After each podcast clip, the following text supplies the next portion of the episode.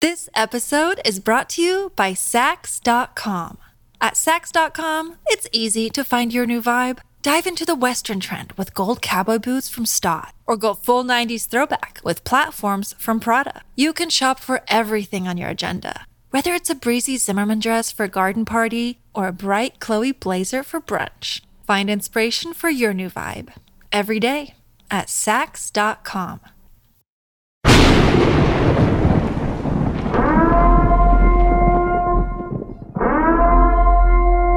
Warning The Savage Nation contains adult language, adult content, psychological nudity. Listener discretion is advised. And now, the world's most exciting podcast, The Savage Nation, home of borders, language, culture. And here he is, New York Times best-selling author and National Radio Hall of Fame inductee, Michael Savage. Welcome to the free version of the Michael Savage podcast, and I'm going to keep it free for all of you. But there are many of you who would love to be able to listen to my show without any ads. I love ads, but many of you want to listen to the podcast free of ads. So we created something for you, a solution. We call it the Savage Premium. For less than the price of one flat, tasteless beer at your local bar, you can receive access to all of my podcasts going back years ad free for just $3.99. That's at $3.99 a month.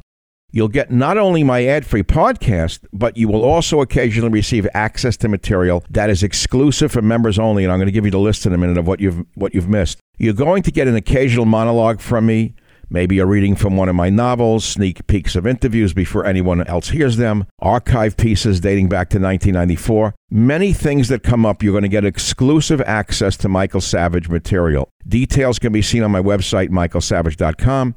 And if you want to join, all you got to do is go to glow.fm and search Savage Premium. That's glow.fm and search Savage Premium. Now, you will always have access to my free weekly podcast. I want to be clear about that. That's my promise to you. But if you want less ads and more Savage, join the Savage Premium Club today and never miss a spoken word of mine. It's glow.fm slash savage premium. You can find it on michaelsavage.com. And here's some of the stuff that you have missed so far. Michael Savage reading from his best selling novel, Countdown to Mecca. My words, my voice. Savage reads from one of his lost journals, Fiji, 1968.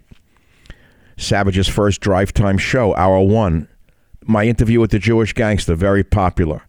I uh, read from my first written published article, Who Was at the Helm, from 1965. It's heard nowhere but on my premium site. I read passages from my novel, Abuse of Power. Uh, we replayed Fat Al's Tuna. My Savage show from 324.94, the earliest show in the archive, 324.94. My interview with Donald Trump from 110.2011. 110.2011, while Mark Levin was mocking him and Sean Hannity was mocking him uh, and the others were mocking him, I was interviewing Trump. Much more. And remember, subscribers also get ad free podcasts every week. The cost is less than a beer at a bar, and you get a better buzz with, with the Savage Premium. So go to go to glow.fm slash savage premium for full access to ad-free podcasts and exclusive sound you'll not hear anywhere else. Thank you very much. I wrote a book called God, Faith, and Reason a number of years ago. It became a very big bestseller at the time. And uh, in this book, there are many stories, and I say I never met God, I never saw God. I've only seen glimpses of God, snapshots. Snapshots, not a movie.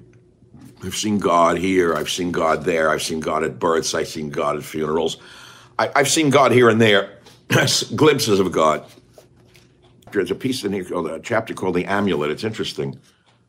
And here are the actual amulets for those of you who have read God, Faith, and Reason.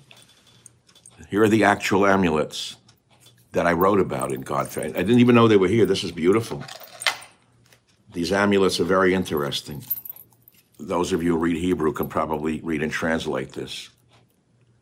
Do I wear it? No, but I look at this and it's sitting right next to my desk as I do my work every day. What did I write about amulets? You know, I'm interested myself. I turn to page 63. You talk about this. I'm holding an amulet in my hand. Do you know what an amulet is? Christians, they don't believe in amulets. They think they're anti God. They don't understand that some amulets bring you closer to God, not farther away. As I said before, for years, Catholics in America had little plastic statues of St. Christopher in their cars. Then the statues gave way to dream catchers. That was the end of America as far as I knew it. Those statues were icon effigies the Catholics had. That didn't make them less Catholic, did it? What about wearing a cross? Is that not a sort of amulet, a protection against evil? It is. What I'm getting at is somewhat related to the St. Christopher medal thing. When Americans drove around in Dodge Darts and other big American cars in the 70s, actually, the Dart was a small car, I should say Dodge Chargers, there were St. Christopher statues all over America. Suddenly, we woke up in the 1990s and there were dream catchers hanging off the mirrors. Every girl in the San Francisco area with, with chlamydia was driving around with a dream catcher, hoping the dream catcher would cure her. It didn't work. That's called sarcasm. A while back, I was somewhere I hadn't been in years. It was a house I used to live and work in. For 16 years, I had done radio shows out of that home. And I go on to that story about the radio years. The house was being renovated. And I write this one of the reasons I like a home studio is that I'm a germophobic person. I never got the flu in there. It's me and the dog. He doesn't get the flu. He's passed away. Teddy's been buried, by the way. Incidentally, I when I buried him, I did Jewish prayers over his grave. And I phoned a um, a rabbi that I had known for so many years and donated so much money to his cause. And I asked him to come to do the service for the burial of my dog, and he refused. He refused. He said it's not kosher. I called another rabbi in LA who was just as religious as him, but not a fanatical, uh, super orthodox. He incorporates knowledge of the world. He's a fabulous man. He knows all the books, he knows all the Talmud. He's also the only American uh, Caucasian allowed into a certain tribe of Native Americans during their annual um, ceremonies, a certain type of ceremony. I think the Yaquis uh, permit him to to live with them during that period. And he said, "Of course you can do Jewish prayers over the burial of a dog." Well, why did the rabbi say he wouldn't? I said, "I don't know. Maybe he's an ignoramus." You know, you know, every walk of life, whether it's in radio or in religion, whether it's a Jew or a Christian or a Buddhist or a Hindu or a Muslim, there are those who are knowledgeable and those who are just followers, and then those who are ignoramuses. Then there's the saintly level. Those up here, then here, and then here, and then here, and then they just go through the, the mumbling and they don't know what the hell they're talking about. Michael Savage, a host like no other. This episode is brought to you by Saks.com. At Saks.com, it's easy to find your new vibe. Dive into the Western trend with gold cowboy boots from Staud, or go full 90s throwback with platforms from Prada. You can shop for everything on your agenda, whether it's a breezy Zimmermann dress for a garden party or a bright Chloe blazer for brunch. Find inspiration for your new vibe every day at Saks.com.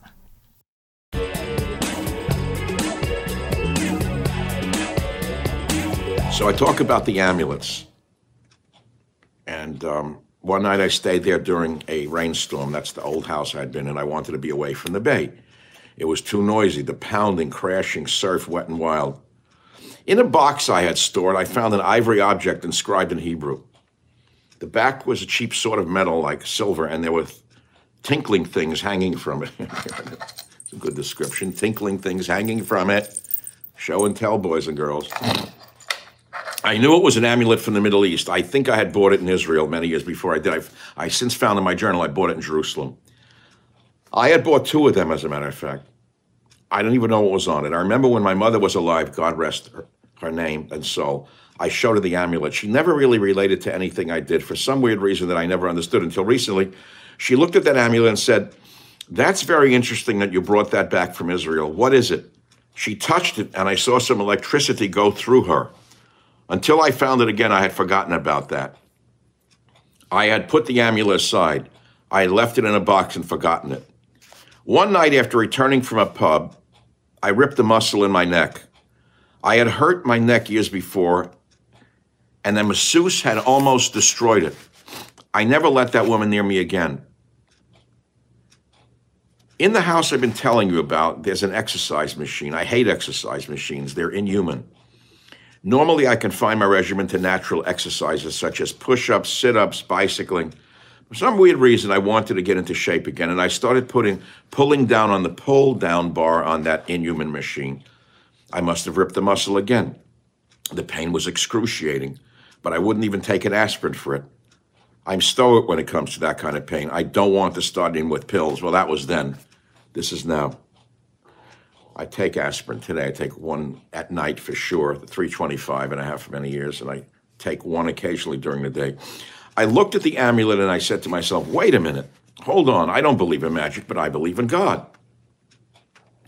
Was it a coincidence that I found that amulet from the Holy Land that I must have bought in 1978? I don't even remember exactly where I bought it. I think it was from a Yemenite peddler in a marketplace in Jerusalem. I bought two of them. I know there's some kind of mystical streak in my family, somewhere along the line. Many women have clairvoyant abilities, can see things others can't see, I have found. What gives them that extra power of seeing? Where does it come from? Well, it's inherent. It's genetic, okay? They inherited it usually from their mother's line, but not always. You can call it many things. if you work on the dark side, it's called witchcraft. If you work on the good side, it's not called witchcraft. Amulets of any kind can be put to either good or evil use. They're not inherently good or evil. So I'm going to cut to the chase about the amulet. It's too many pages for me to read to you and uh, I go down there. I believe in God. I said, I don't believe in magic, but I believe in God. I stayed there in bed holding it to the muscle that was ripped. And I have to tell you from the bottom of my heart, the pain subsided within three to four minutes. It came back the next morning. I can hear the non believers saying, Ah, it's mind over matter. Don't be stupid. Come on, you're a man of science. Don't be a fool. What do you believe in that for? I decided that night that I'm going to keep trying this thing on people in my life who are sick. As I write this, I can feel the heat right now because I just put it on my neck. I can feel the whole heat of my body in this thing. I know it has tremendous power. It's a secret thing. I know these are Yemenite amulets. I can tell by the design of the jewelry and what's on the little hanging tink- trinkets.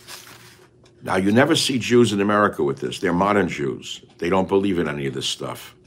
I don't know what they believe in, but that's their business. One day I called a rabbi known for mysticism and I said, I need to meet some rabbis who are into mysticism. I told him some problems I was having in my life. And I asked him to do something for me. He said, No, Michael, you're so powerful. You're the rabbi. You have to do it for yourself. He said, You speak to God. Not long ago, I called him again. He was so excited to hear from me. I had sent him an email picture of the amulet for him to translate into Hebrew, uh, translate from the Hebrew. He said to me, Michael, listen to what it's written on the amulet in Hebrew. It's the blessing of Joseph. It says, You are my son, and the evil eye cannot hurt you. You are like the fish, and no evil eye can get to you. If you believe in God, no evil eye can touch you. When you get conceited, the evil eye can touch you. Unquote. That's what he told me one of these two amulets says. It could be this one, the blessings of Joseph, or it could be this one. Those of you who read Hebrew. If you believe in God, no evil eye can touch you. When you get conceited, the evil eye can touch you, unquote. He also said, and here I'm closing now, and I'm going to wrap this all up. Tell all your listeners today that if they have bad luck in their life and they are rich people, or they're wealthy, or they're doing well, to watch out for conceit. The minute they are filled with conceit, the evil eye will touch them. He continued, This is the most important thing that I have to tell you, because it so happens that what you told me today about that amulet is, by coincidence, Michael, the exact weekly portions of the Torah to Jewish people, passage 4922, blessings of Joseph. Don't flaunt your wealth, or people will be jealous of you. You are my son, and the evil eye cannot hurt you. You are like the fish, and no evil eye can get you. This is in my book, God, Faith, and Reason. On that note, I will say thank you very much for listening. Please go to the Michael Savage podcast. That's the most important thing for you to do for me. I have 400 episodes. They go back a few years. And uh, that's the important message for me today. Be compassionate, boys and girls. God loves you.